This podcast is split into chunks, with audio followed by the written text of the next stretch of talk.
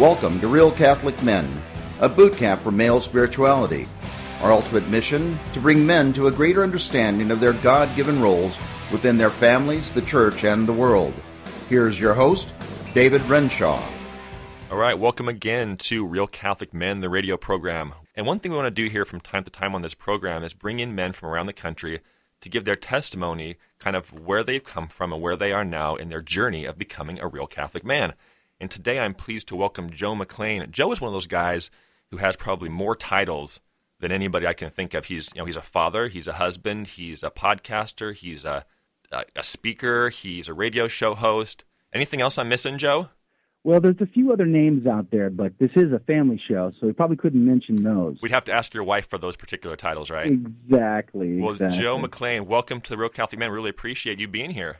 Thanks so much, David. It's an honor and a privilege to be with you. Well, Joe, the reason that we want to talk to you today is you, again, are one of those kind of people who kind of came from a background or an area where people are kind of wondering how you got to where you are today. And so, one thing we want to talk about is, is men's testimonies and, and how they are following the, the call of God. And so, we're going to take time this program for you to kind of lay out who you are, where you've come from, you know, give us the, the, the Joe 101 class, and let us Sure. know, you know, what you're doing now, where you've come from, and how God has worked in your life.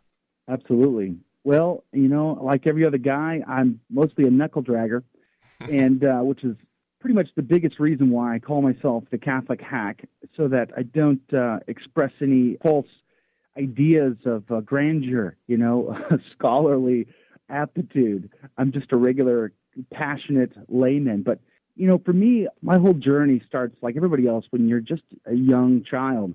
When I remember back to my youngest years, I'm a product of a broken home, like so many others in, in this world. But I can remember thinking back when I was just a little boy, uh, and I remember things that my father was doing. Uh, my father, you see, was addicted to pornography. My father was addicted to sexual license.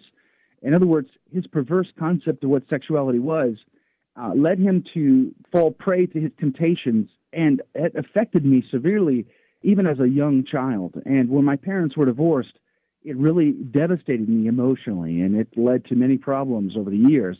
But I remember even back as you know as early as eight, nine, and ten, picking up pornography from my father, and uh, allowing that to destroy my my whole outlook on the world, especially as it pertained to not only myself but to women. And by the time I was a teenager, uh, there was no goal in my life other than conquests other than you know seeing how many conquests sexual conquests i could acquire how many trophies could i put on my trophy case.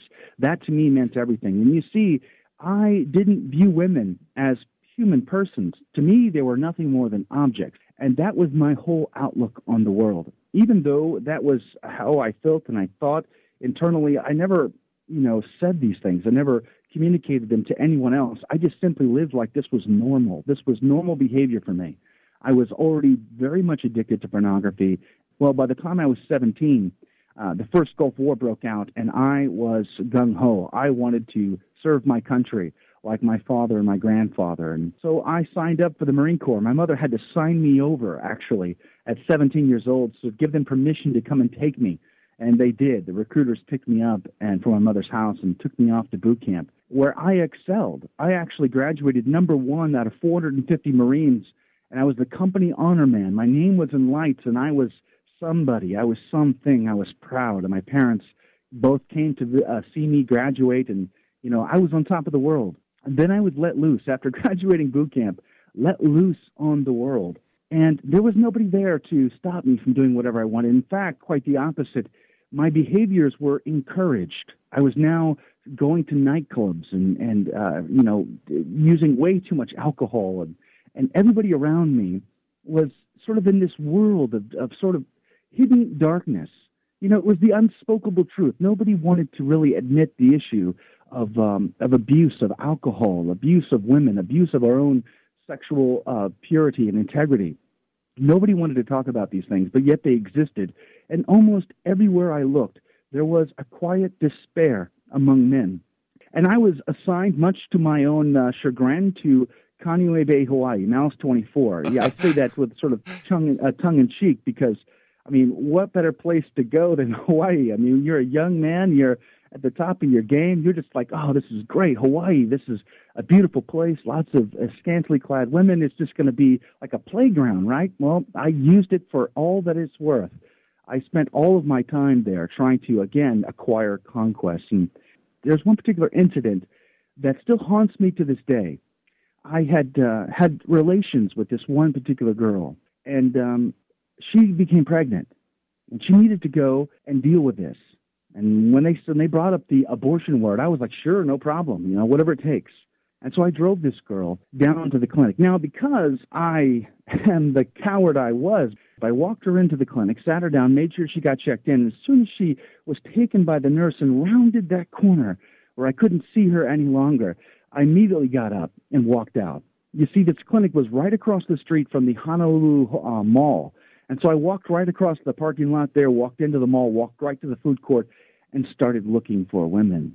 And so I found one and exchanged phone numbers and I was trying to do all my smooth talking. And while I'm sitting there trying to get the numbers off this one girl, another girl behind me is, is in a clinic all by herself, destroying the life within her womb hmm. because I wasn't the man I needed to be to protect that life. I didn't step up that day. In fact, I destroyed that life. And so that haunts me even to this day, even though I've confessed it and God is worthy to forgive and has forgiven. Amen. It still haunts me that that's the kind of man that I was because I allowed myself to be totally engulfed in pornography, into this idea that we were born as sexual creatures I bought into that hook, line, and sinker. Well, long story short, because I desired nothing more than to self satisfy, nothing more than to please myself, to be totally all about me, I no longer desired to serve my country in honor and dignity and respect. Mm. I was all about me. And so when I got out of the Marine Corps, I was, uh, you know, depressed. I didn't know what to do. I didn't know what my life was going to amount to. I succumbed to even greater, you know, bouts of intoxication. I spent all of my money in strip clubs and trying to find that answer to fill that void within me, just looking for truth and and the answer, and I didn't find it. And it was amazing I survived as long as I did, but I ended up going to a broadcasting school in Oklahoma City, in Del City, Oklahoma, and uh, I thought, well, you know, I have these aptitudes for radio, so maybe I can make a career again out of this. Maybe I'll find what I'm looking for in this. And it gave me direction. And when I graduated the school, I sold my only car and uh, bought a train ticket. Got on a train in Dallas and then got off the train April 1st, 1997, in Boston, Massachusetts, and to actually a two foot snowstorm, which kind of freaked me out, you know, being April and all. But at any rate, I got off the train there and I went to move with live with my father because my father and I hadn't really lived with one another since the divorce. We had visited obviously and, and those kinds of things, but I never lived with him and I wanted to live with him. I wanted to be closer to him. But no sooner than I moved in with him did I find his stash of pornography and again became hmm. Uh, uh, you know enthralled deeply into that world once again, finding myself in depression and, and in shame. Well, through my work in radio, because I did land two jobs there, I actually met my what would become my future wife. She heard me on the radio one day, and she actually thought I was funny. But uh, you know, I can fool anybody. So it, I met her at a live remote. I was broadcasting from a pizza joint in Nashua, New Hampshire, and she came to visit me. And the minute I set eyes on her, I knew that she would be the one. And that night, even though I never prayed to God, I prayed to God that night and thanked Him and asked Him that she be the one that I would marry. Well, turns out she was a cradle Catholic. She said, Well, if we're going to get married, you're going to have to become Catholic too. I'm like, I don't care. I'm pretty much agnostic. You know, all roads led to heaven to me. It made no difference. I grew up in the Church of Christ, a very conservative uh, Christian denomination, ultra literal Bible interpreters. But I fell away, obviously, as a teenager. It had no relevance to me, and I wanted to be a man of the world, you know, and I, I put all my efforts in, as I said, to do, destroying not only myself, but this world. So it, to me, it didn't matter. I didn't care. Whatever it took, I just wanted to marry her. And so I joined the RCIA program. And to fast forward again, I, I just remember sitting there one night as the RCIA group met and the facilitator started to go over the Beatitudes. Now, I had heard the Beatitudes before, it wasn't unfamiliar to me. But that night, I sat there and I listened to them read the Beatitudes. And I closed my eyes and I was sort of internalizing it. And I remember thinking to myself quite clearly, this is truth. What Jesus is saying here is talking about holiness, seeking holiness, and this is true. And then I thought, I am everything but that. Right. I am not what he's saying. I am not seeking what he's saying. I am nowhere near in the same ballpark as what he's talking about in these Beatitudes. And then I thought to myself, it's a good thing I have got a lot of time on my hands to change. How naive of a thought that is, you know, but that's exactly what I thought. That was what went through my mind because that night I knew, given the opportunity, I would go and abuse uh, pornography, abuse myself. You see, by that point, I had high speed internet access. I had evolved from movie videotapes to high speed, on demand, anything I want, you name it, the smut was there. And I was using and I was abusing. And so I knew that that night, that's what I would be doing. I knew that when given the opportunity, that's what I would do.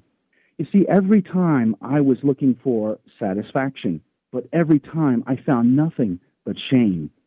And that's the hidden secret. That's the dirty little secret that every man knows who abuses pornography, but never wants to talk about. They never find the satisfaction they desire. They only have shame. And that's a, a downward vortex sucking you further and further into more and more base images. Well, my wife and I get married. We buy our first house. We move in. And it just so happened that my wife's family went through some hard times and they needed a place to stay. So my my mother-in-law and my sister-in-law and my two brothers-in-law, all that they moved into our house within a year of, of, being there. And I was living like a, you know a drunken sailor on shore leave, you know, gone mad. I had no desire for personal holiness. I was uh, very infrequently going to mass at all, if at any, and I was cussing like a, a, a trucker, you know, gone off the deep end. I just was living a bad life, abusing and using as often as I possibly could. I was bitter and angry at the world, and my wife and I were at our limit. Mm. I couldn't stand my my my in-laws, and I at this point was barely even just barely even standing even my relationship with my wife, and she had had enough. She had put up with me way too many times. She had busted me on too many times. Her heart was devastated. I basically ruined our relationship, our covenant oath. And then my wife said, Enough is enough. We're done. You go your way, I go my way. And I remember because I also lost my job at that time. And I felt like the whole world crashed down around me. I had nothing. I didn't have a job. I wasn't bringing home uh, an income. I certainly brought home zero integrity or zero honor. And so, what good did I bring home? What what what could I offer? I offered nothing, and my wife knew it. I got on my knees because I was at my end. And I was sure that that day, when I cried out for help, that the one guy who I always rejected, God, wouldn't come to my rescue. Why should he? Why should he come to my rescue when I refused to turn to him when I needed him most? But, you know, here, when I was at my lowest, then I just somehow expected him to come and, and rescue me so I can get back to my old ways. And I got on my knees that day, and I said simply, God, I cannot do it. I give it to you. You have to do it. And in that instant, I mean, literally, it sounds corny and cliche, but honestly, in that instant, God allowed me to understand things that I didn't understand literally the instant before. It was like the scales fell off my eyes. So for the first time, God allowed me to understand the deep need, the desire for personal sexual integrity. I had never, and it was not my desire getting on my knees. Not, I didn't desire conversion. I just desired to be rescued. But in that instant, I, for the first time, I realized that I was leading myself to hell because I was engulfed in this idea of sexual perversion. We're getting short on time. Would you come back and join us for another program? Absolutely, David. And again, thank you so much for listening to Real Catholic Men. And until next time, this is David Renshaw praying that you Catholic men will continue to fight the good fight of faith and to not be afraid to be the man of God that our Lord and Savior is calling us to be. God bless you. You've been listening to Real Catholic Men, heard each week at this time. For more information about this program, please log on to www.realcatholicmen.com or contact this radio station.